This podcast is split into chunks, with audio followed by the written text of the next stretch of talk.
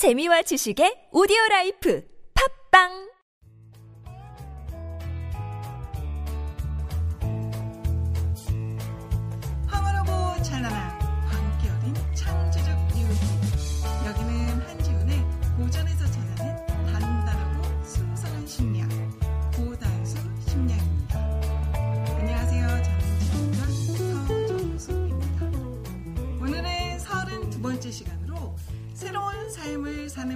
법에 대해서 한지훈 작가님과 이야기 나눠보겠습니다 새로운 삶을 살기 위한 방법. 죽었다 다시 부활할 수는 없고요.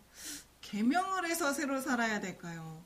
아니면은 이 또 새로운 삶을 산다는 게 그냥 다시 새로 시작하는 걸 말씀하시는 건지 아니면 그 전부터 내가 워너비가 되고 싶었던 사람으로 사는 건지 정말 너무 어, 어떤 이야기일까 궁금해지는데요.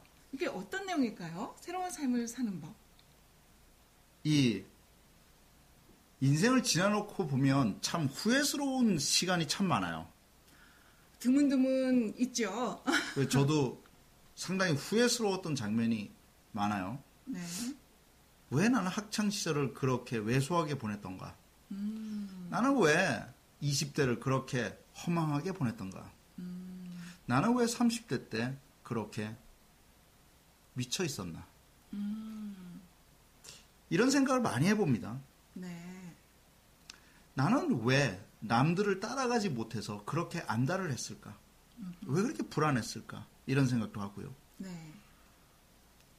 새로운 삶을 산다는 것, 나이가 들어가면서, 그리고 나이가 더 많이 들어가면, 내가 왜 그렇게 살았을까라고 후회를 하게 되는 장면이 어느 순간에 생겨난다는 거죠. 아, 불현듯 떠오르겠죠? 한번 이런 생각을 한번 해봅시다. 90살을 산 한 노인이 이제 암 진단을 받고 마지막으로 찾아간 해변가에서 푸념을 하면서 나는 왜 이렇게 인생을 살았을까라고 후회하면 그 인생을 되찾아올 수 있을까요? 되찾지 못하죠.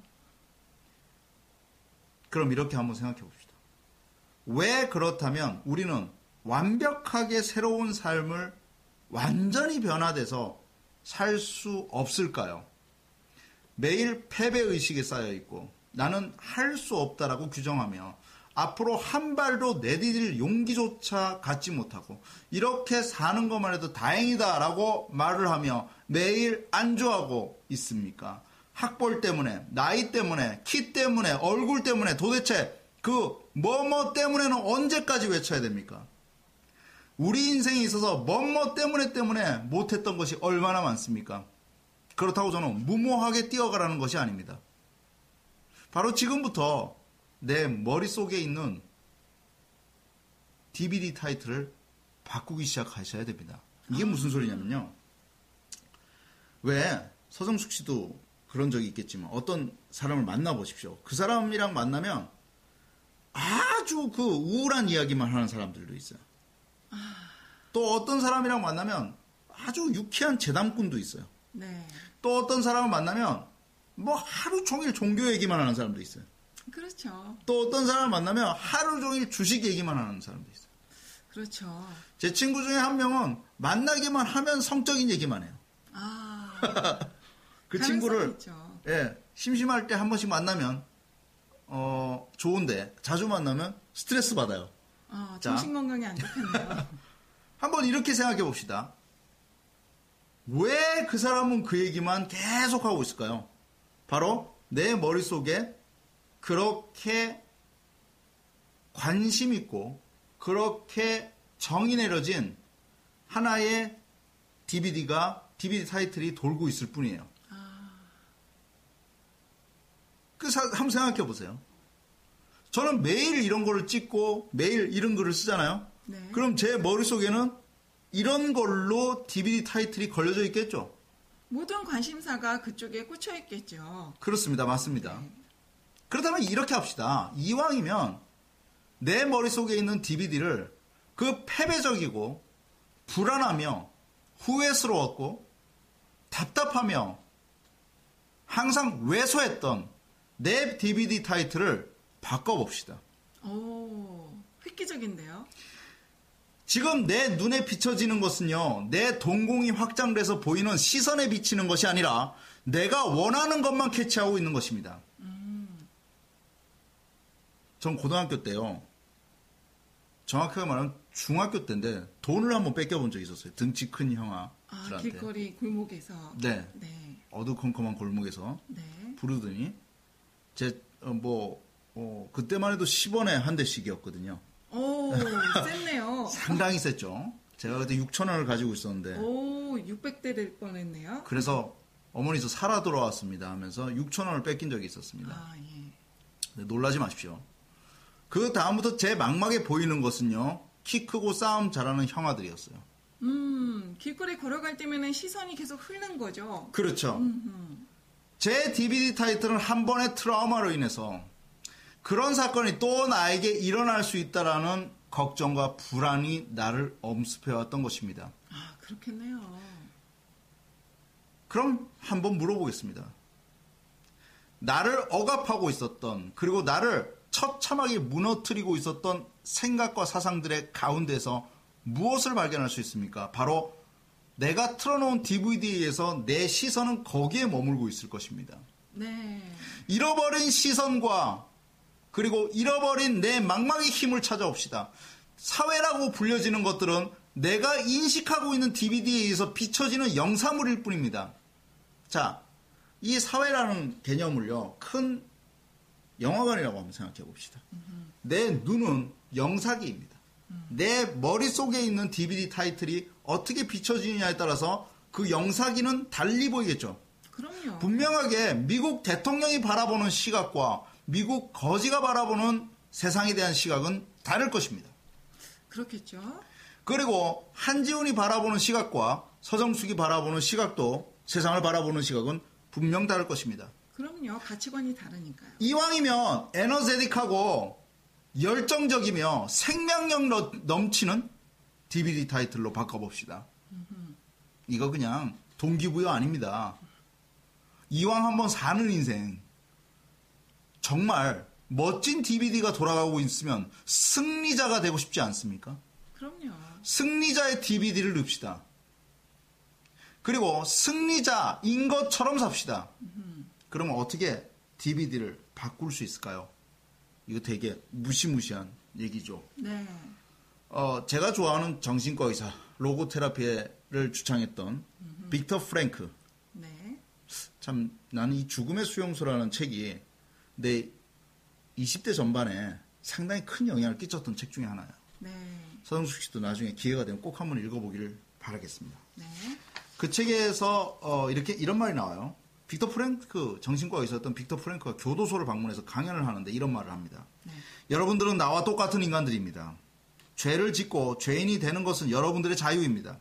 그러나 이제는 죄에서 몸을 일으켜 자기 자신을 초월하여 성장하고 보다 낮게 변화함으로써 여러분들이 저지른 죄를 극복하는데 책임을 져야 됩니다. 책임입니다. 빅터 프랭크의 말처럼요, 나 자신은 개성 넘치는 세상을 만들어 나갈 책임 있는 주체라는 사실을 잊어서는 안 됩니다. 네. 자, 이게 중요합니다. 세상에 의해서 증오받, 증오를 받았고, 또 세상에 의해서 내가 아무리 표현하려고 해도 아무런 응답이 없었기 때문에 내 DVD는 점점 비극적인 영상물이 돌아가기 시작했다는 것입니다. 그런데 빅터 프랭크는 이런 말을 하죠. 그러나 이제는 죄에서 몸을 일으켜서 자기 자신을 초월하고 성장하고 보다 낮게 변화함은 보다 더 좋게 변화한다는 것은 여러분들이 저지른 죄를 극복하는 책임을 져야 됩니다. 라고 말하고 있어요. 내가 내 DVD를 바꾸는 것은 그리고 내가 이제까지 갖고 있었던 잘못된 DVD에 돌아가는 것을 나는 할 수 없어. 나는 뭐뭐 때문에 안 되라고 말했던 그 DVD를 부셔버리는 것은 바로 책임감입니다. 가슴 떨리는 책임감이죠. 역설적이죠. 같은 상황을 반대로 인식하라는 것입니다. 분명히 그 죄수들은 무기력할 것이고 짓눌려 있을 것이고 분노와 억압 속에서 힘들어 했을 것입니다.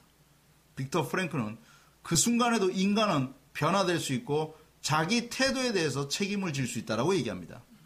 제가 좋아하는 시 한용운의 님의 침묵을 읽어드리겠습니다.